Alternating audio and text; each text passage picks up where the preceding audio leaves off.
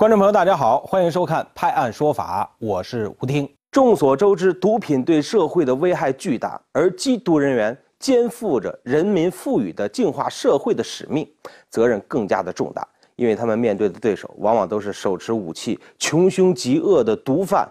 这些幕后英雄们用生命捍卫着社会的安宁，流血、受伤，甚至牺牲。今天我们判案说法栏目将用最真实的现场、最珍贵的视频画面，来全面展现一名缉毒干警日常工作的真实写照。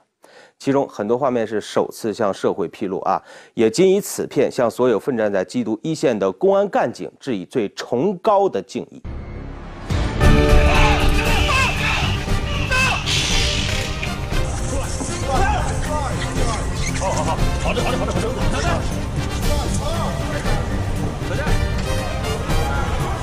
您看到的是我市一线公安干警在抓捕毒贩、查缉毒品过程中拍摄下的现场画面，而总有一群人，即使出现在镜头前，您却永远看不到他们的脸庞。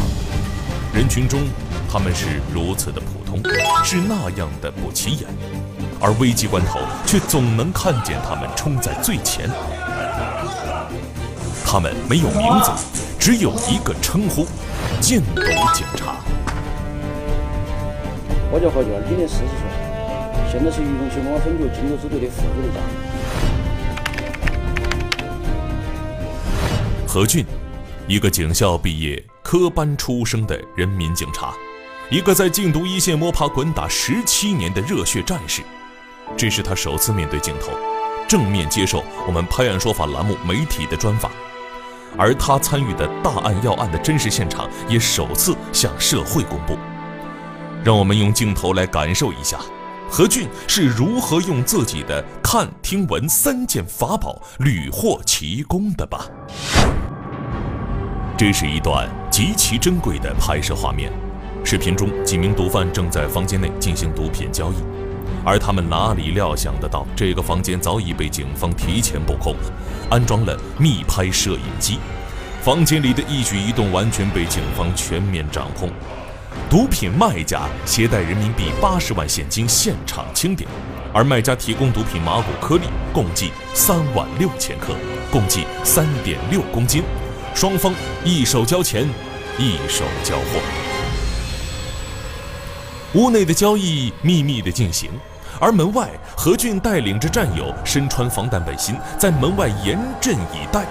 就在这时，何俊听见了屋内传来的一些细微的响动，就听到起那种开封那种声音啊，开封的声音。同时啊，现场我们也听到些有有数钱的声音，但是他那个打火机的声音，那个是在现场是不停的出现。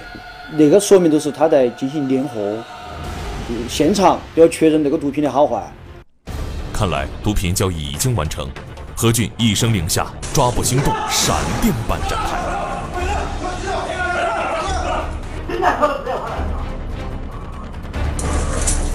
快枪了，你是谁？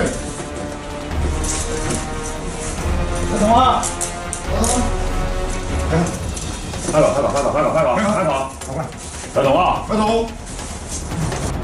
此次战役。三名毒贩全部落网，现场查缴八十万现金，毒品三点六公斤，点钞机一台。好，装装装装昆明长水国际机场人头攒动，旅客进进出出，一派繁忙景象。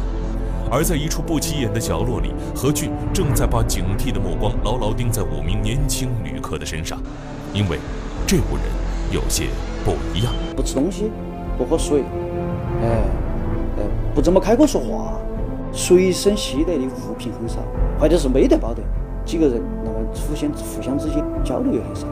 但是他的眼神都给我们一个信号，他们实际上是认识。从五人奇怪的行为举动结合前期的侦查线索，何俊判断这五人极有可能从事人体藏毒。考虑到在机场实施抓捕不确定因素太大，何俊并没有急于采取行动。就在飞机刚刚降落在重庆江北机场时，抓捕行动迅速展开。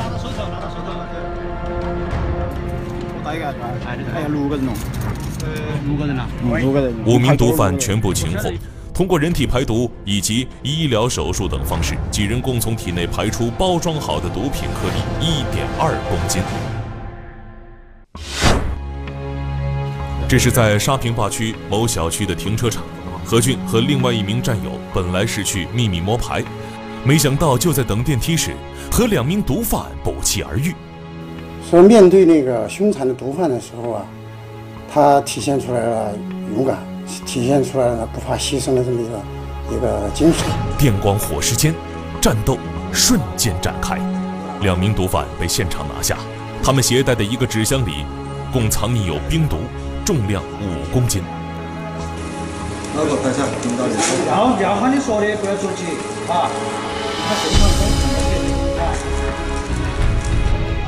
一个纸箱里竟然满满当当藏有数量如此多的冰毒，让后来增援赶到的战友们都欣喜不已。但是何俊却保持着理智和怀疑的态度，因为作为现场指挥员的他，突然发现了一个地方有些不对劲。他从毒贩驾驶的车里，以及毒贩身上，甚至头发里，闻到了一股浓郁而又熟悉的味道。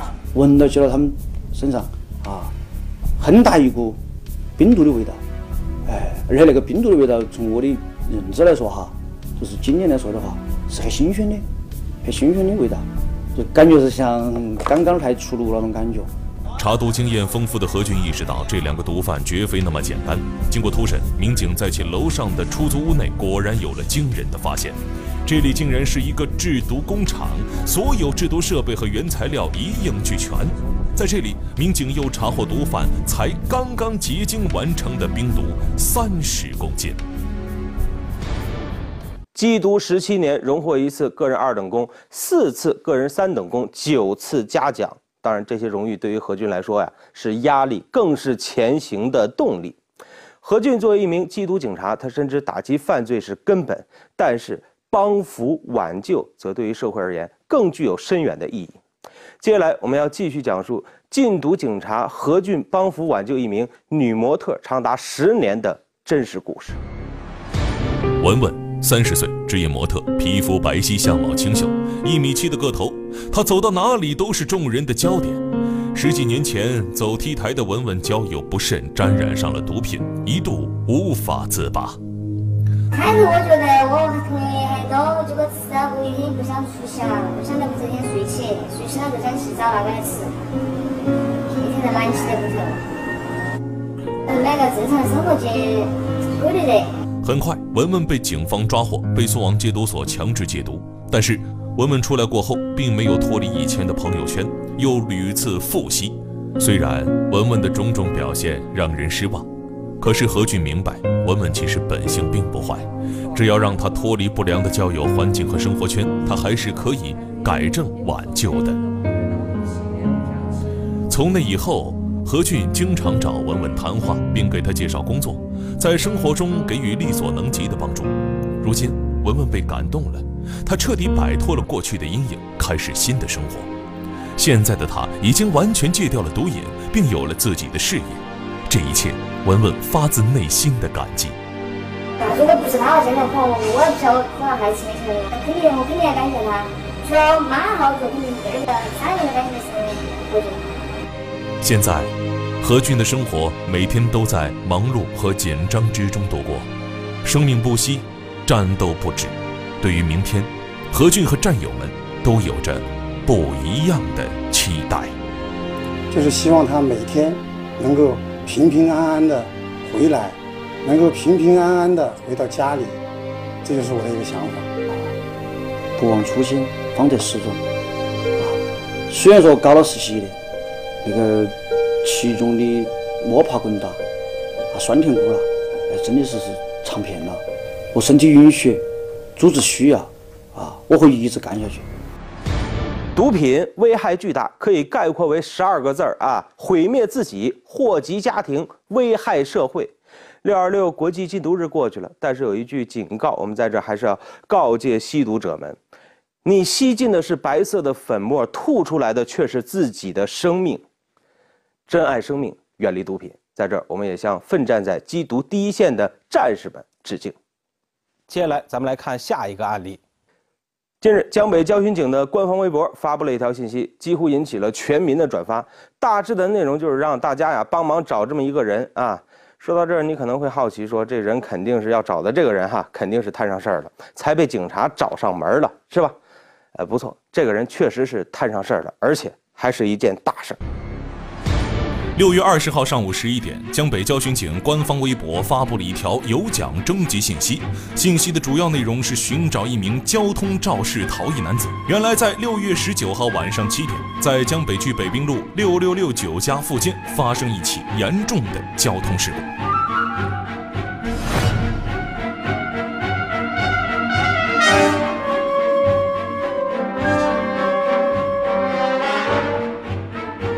到达现场以后，呃，通过对现场的一个勘查，呃，发现，嗯，道路上地地块散落的碎片，呃，距离摩托车的位置大约在三十米左右。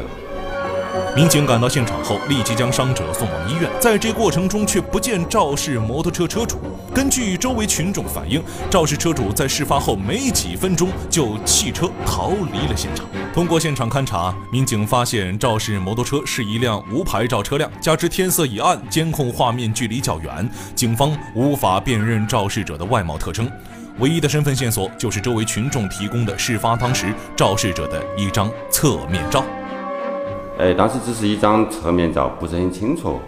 呃，因为摩托车没得号，没没得号牌，我们嗯无法核实那个事发时驾驶员的那个信息。为了能尽快查找到肇事车主的信息，江北交巡警官方微博发布了有奖征集，希望有群众能知道该男子的身份信息，也希望该男子看到信息后能够主动自首。在二十三号中午十二点，一名年轻男子走进了江北交巡警支队的办公室。他不是别人，正是十九号晚上逃离现场的摩托车车主邓某。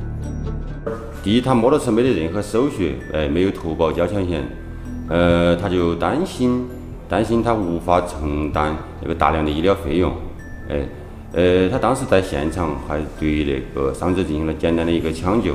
只是当时心里面嘛比较慌乱，比较害怕，一种恐惧心理造成了他呃逃离现场。邓某到案后主动承认了自己的错误，其家属积极对伤者进行救治。如今伤者周某并无生命危险，警方也将对邓某进行处罚。事故发生后，民警还发现，其实距离事发地不到一百米的地方就建有地下通道。在横过道路的时候，呃，一定要走。人行过街设施，希望大家不要怕麻烦啊！为了自己的健康、自己的生命，希望大家遵守交通规则。其实啊，这是一场完全可以避免的交通事故。一百米的距离，多走那么几步路，而且再往前啊，也有这个斑马线。可有的人就是要偷这个懒儿啊，以横穿马路的方式抄近路，不顾自己和他人的生命安全。而王某呢，不管是谁的责任，出了事故都不能逃逸啊，不然将会付出更严重的代价。在这儿，我们要提醒广大的驾驶员们，在驾驶的过程当中一定要控制车速，千万不能无证驾驶，以免酿成大祸。说到这个微信抢红包，现在已经作为这个亲朋好友啊这个之间的一种娱乐的方式了，是吧？这个大家伙发红包一抢啊，图个开心。不过呢，就有这么一些小聪明的人，竟然啊。另辟蹊径，把它变成了赌博的新手段了。近日，警方破获了这样一起案例啊，这个微信的群主两个月的时间获利，你猜多少？上百万。手机电源不要动，放在原来原来位置。叫什么名字？啊？我们因为什么什么事情找你知道知道自己什么事情吗？画面中被民警抓获的男子姓贾，日前他因为涉嫌开设赌场被民警抓获归案。当警方将其抓获时，他专门用来发红包的手机就有四部。群里抢红包的规则与红包赌博形式类似，每个红包五十八元，分成五个，先由群主贾某发第一个启动包，以示游戏开始。八块钱里面五个包呢，群主就是组织的这个人，他要自动抢掉一个，抢掉一个，这个这个红包呢，就作为他的抽头，就是就相当于我们，就是平时我们赌博就抽水了，就是。那么另外四个包就剩下的人去抢。抽水能抽多少钱？一万多啊？好，一万多，一万多。由于微信为避免红包赌博，会限制群发红包的数量及金额。为此，群主加贾某找到王某，由他担任群里的代包手。群里发不了红包的人，就可以先转账五十八元给代包手，再由代包手代替自己在群里发红包。经过调查，该群以红包接龙的方式，一分钟就能发出五到六个红包，多的时候一天总计可达到六千多个包。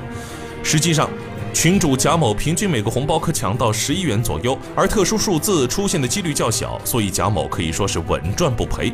据统计，短短两个月，贾某已获利上百万。目前，贾某和王某因涉嫌开设赌场罪，已被警方依法刑事拘留。利用微信红包赌博这样的案子，也许您很少见啊，可是这起案件就给大家伙敲响了警钟了。没有什么地方是法外之地，特别是网络，不要心存侥幸，违法犯罪。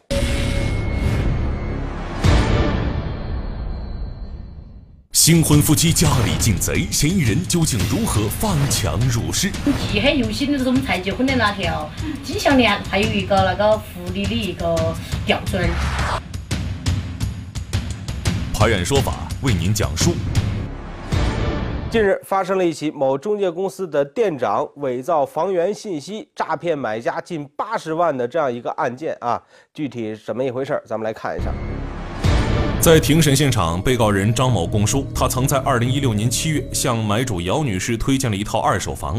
这套七十四平的两室一厅原本售价两百多万，但是张某利用自己曾在中介公司店长的职务之便，私自篡改了房屋销售信息，对姚女士谎称房价只要一百四十万。虽然这套房屋是店家就是真实在售的，但是价格和业主姓名是我自己虚构的。为了做到毫无破绽，张某又找来自己的牌友江某，承诺给其一万元的好处费，让江某冒充房主与姚女士见面。随后，张某用江某的照片帮其伪造了身份证、房产证、土地证等全套证件，以房屋的身份与姚女士签订了一份虚假的购房协议，并以缴纳定金、中介费、房屋解押金为由，骗取了姚女士五十万元。没过多久，张某因长期病假未获批准，被链家地产公司辞退。但他继续以店长的身份，利用伪造的资金托管协议，骗取姚女士支付剩余首付款三十万元。直到二零一六年年底，王女士才从链家工作人员处得知，并无该房屋的真实交易，随即报警。被告人张某今年三十四岁，在链家地产门店担任店长已经五六年了。张某说，他原本想将姚女士的这笔钱放出去赚取利息，在短时间内收回，然后再以房屋无法出售等理由将钱还给姚女士。却没想到行为最终败露被抓。目前，张某已经将一万元非法所得退还给被害人，但是张某骗来的钱财却大多数被其通过网络赌博挥霍掉了。公诉机关认为，被告人张某江某诈骗他人财物，数额特别巨大，应当以诈骗罪追究其刑事责任，建议判处被告人张某有期徒刑十一年，建议判处被告人江某有期徒刑六年，法院将择日宣判。我们经常说君子爱财，取之有道。这个张某、江某终将会为自己的违法行为啊获得应有的惩罚。接下来，咱们来看下一个案例。家住南川的小李啊，跟这个丈夫结婚没多久，呃，一天呢下班回家拿钥匙开门，结果发现这门啊怎么也打不开了。小李啊联系了这个修锁的师傅，自己呢随后在邻居的帮助之下，从靠近他卧室的那个窗户啊翻了进去。进去之后啊，小李被眼前的情景给惊呆了。床头柜里的东西被翻的是乱七八糟，丢了很多贵重物品。最让小李懊恼的是，他最宝贵的结婚戒指也不见了。于是立刻到派出所报了警。出警的过程中，就发现被害人家中的门窗没有明显的破坏痕迹。主要的是都是我那根记很犹新的，是我们才结婚的那条金项链，还有一个那个狐狸的一个吊坠。哎，那是一套的，放在那里面的。民警通过现场勘查，初步认定嫌疑人很有可能通过技术性的方式开锁入室行窃的。通过案发现场周围的一些视频，就对两个可疑人员进行了怀疑。就在民警对这两名嫌疑人进行视频追踪时，这两人又都不见了。民警立即联系周边区县公安，并对辖区群众进行走访调查，发现近期也有类似的入室盗窃案发生。作案手法一致，经过多地案情分析，民警认定这是一伙流窜作案团伙。随后，民警通过研判，对过往的车辆进行排查，最终将嫌疑人锁定在合川。之后，将两名正在实施盗窃的犯罪嫌疑人当场抓获。